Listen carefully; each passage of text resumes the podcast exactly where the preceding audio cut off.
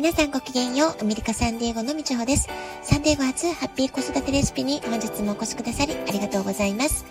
みんな違ってみんないい。ママが笑顔なら子供も笑顔。子育てで悩んでいることの解決のヒントが聞けてほっとする。子育てがちょっと楽しく思えてきた。聞いてくださってるあなたが少しでもそんな気持ちになってくれたら嬉しいなと思いながら配信をしております。週末いかがお過ごしでしょうか？今日のあなたの Something New は何でしょうか？ほんの小さなことでもいつもと違う何かを一つ生活の中に入れていくことで、えー、毎日ね、何か小さな変化を起こしていけるんじゃないかなと思います。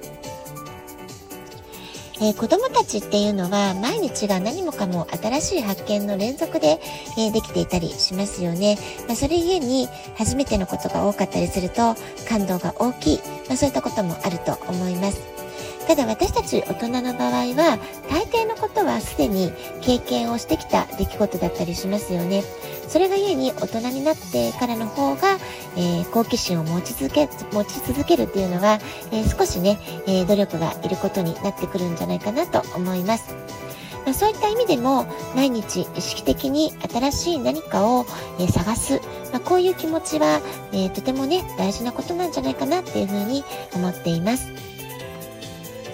まあ、その一方でね、大人になってもなお、まだ私たち知らないこととかわからないこともたくさんたくさんあるわけです。ですから知っているつもりにならないで、え今知っていることでももっともっと深く理解できてるかどうかとかもっとこう視野を広げて考えてみたりアプローチを考え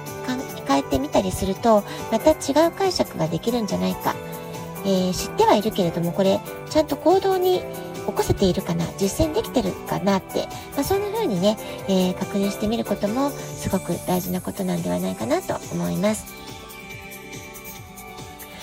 例えば私は昨日ね、ワークアウトの後、えー、近くにハイキングできるトレイルがあるので、みんなで少しワーキングしませんかって、えー、声をかけられたので、40分ほどでしたかね、みんなで歩いたわけです。まあ、そこがね、えー、こんな景色のところがあったんだっていうね、本当に新しい発見につながるウォーキングになったわけで、ちょっとしたプチ旅行気分を味わうことができたわけです。サンディエゴに20年近く長く住んでいても、まだまだこんな風に、えー、行ったことがない、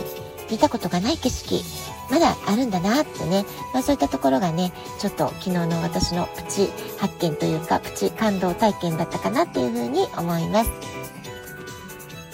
まあ、こんな風に新しい場所に行く、新しい体験をするってだけでも、えー、心がね、ちょっと動くってことがあると思いますし、新しい場所に出向くと、そこで、えー、今まで出会うことのなかった新しい人に出会う、そういう確率も高まったりしますよね。えー、人生は誰と繋がっているかで決まる、まあ、こんな言葉もあるくらいです。えー、運というのは人が運んでくるというふうに言われているから、まあ、こんな、えー、人生は誰と繋がっているかで決まる、まあ、こういうね言葉も生まれているんではないかなと思います。ですから私たちは、え毎日どんな人と関わっているのかどんな人と言葉を交わして、え何を考えるのかまあ、そういったことがね、え日々の成長につながっていくということでも、とても重要なポイントになってくるんじゃないかなと思います。よく人生に変化を起こしたかったら、服装を変えるとか、付き合う人を変える、住むところを変える、まあ、こんな風に何かしらあなたの、ま、身の回りのものを、えー、変化させるといい。まあ、こういう話をね、聞いたことあると思うんですけれども、まあ、これは自分が生活している環境を変えていくことで人生に劇的に変化を起こすことができる。まあ、こういう考え方に基づいているからなんですよね。まあ、実際に環境を変えると人生が変容するというのはね、よく言われていることだったりもします。逆にあなたがもし毎日なんだか単調だなとか、毎日毎日やってること同じだなって、えー、まあ、そんな風に感じていたり、今の人生を何か変化させたい、変えたいと思う気持ちがあるのであれば、思い切ってね、環境を変えてみる。えー、今まで交流している人とは違う人と、えー、関わりを持つ、付き合う人を意識的に変えてみる。まあ、これはね、すごく大きな変換点になっていくんじゃないかなと思います。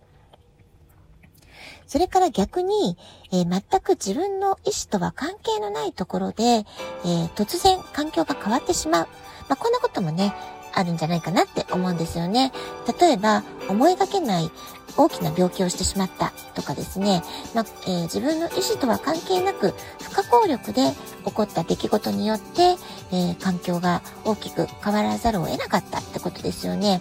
まあ、他には、例えば、急に水漏れが起きて、えー、お部屋の中をリフォームしないと使えない状態になってしまったとか、あるいはもう住める状態じゃなくなってしまって、引っ越ししなくちゃいけなくなっちゃったとかね。まあ、そんなこともあるかもしれません。まあ、一見ね、こういったことは病気とかそのアクシデントですよね。事件、事故に巻き込まれて、すごく大変な思いをするっていうのは、その時の瞬間は、すごくこう、ネガティブな出来事に思えたりするかもしれないんですけれども、その後ね、長い目で見てしまう、見てみると、えあの時のきっかけによって、えー、人生が好転するきっかけになっていたとかね、まあ、そういったこともあったりするわけです。ですからまあ病気であったりとかその予期せぬ、えー、自己災害的なものそれもね実はあなたの無意識が潜在的に何か引き起こした変化だったかもしれない、まあ、そんなことも言えるわけです。ですから、えー、あまりね、こう、ポジティブな変化とは思えない場合であっても、えー、今の自分にとって、え、変わりなさい。まあ、そういうメッセージが来てるんだと思って、前向きに受け止める。これがね、えー、いい方向に変化を、えー、向けていくことができる。えー、心構えとしてはそういうこう、前向きにポジティブに受け取る。どう変わったらいいだろうっていうことを、え、改めて考えてみる。そんなきっかけにしていくってことがいいことではないかなと思います。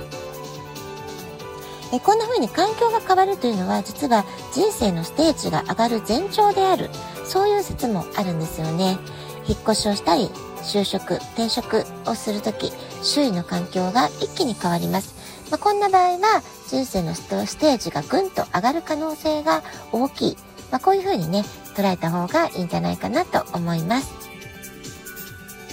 それからあなたの人生のステージがガンと上がった。えー、だからこそ人間関係を一新したくなったり、あるいはですね、自分でこう意図していなくても、えー、今まで関わっていた人たちとの、えー、ご縁が疎遠になってしまう。えー、自然とね、こう離れて、人が離れていってしまうとかね、え付き合う人がガラリと変わってしまった。あるいはやりたいことがどんどん新しく出てきた。なんてこともね、あるかもしれません。あなたは、え今自分の身の回りで何か変化が起こっていますでしょうか？変化は成長の証というふうに言われます。ですから、まあ、変化が起こるっていうのはね、ちょっと怖いなとか、えー、大丈夫かなって心配になることもあるかもしれませんけれども、えー、ぜひね、その今起こってる変化を恐れずに変化することを大いに楽しんで、あなたの次なるチャレンジにつなげていってほしいなと思います。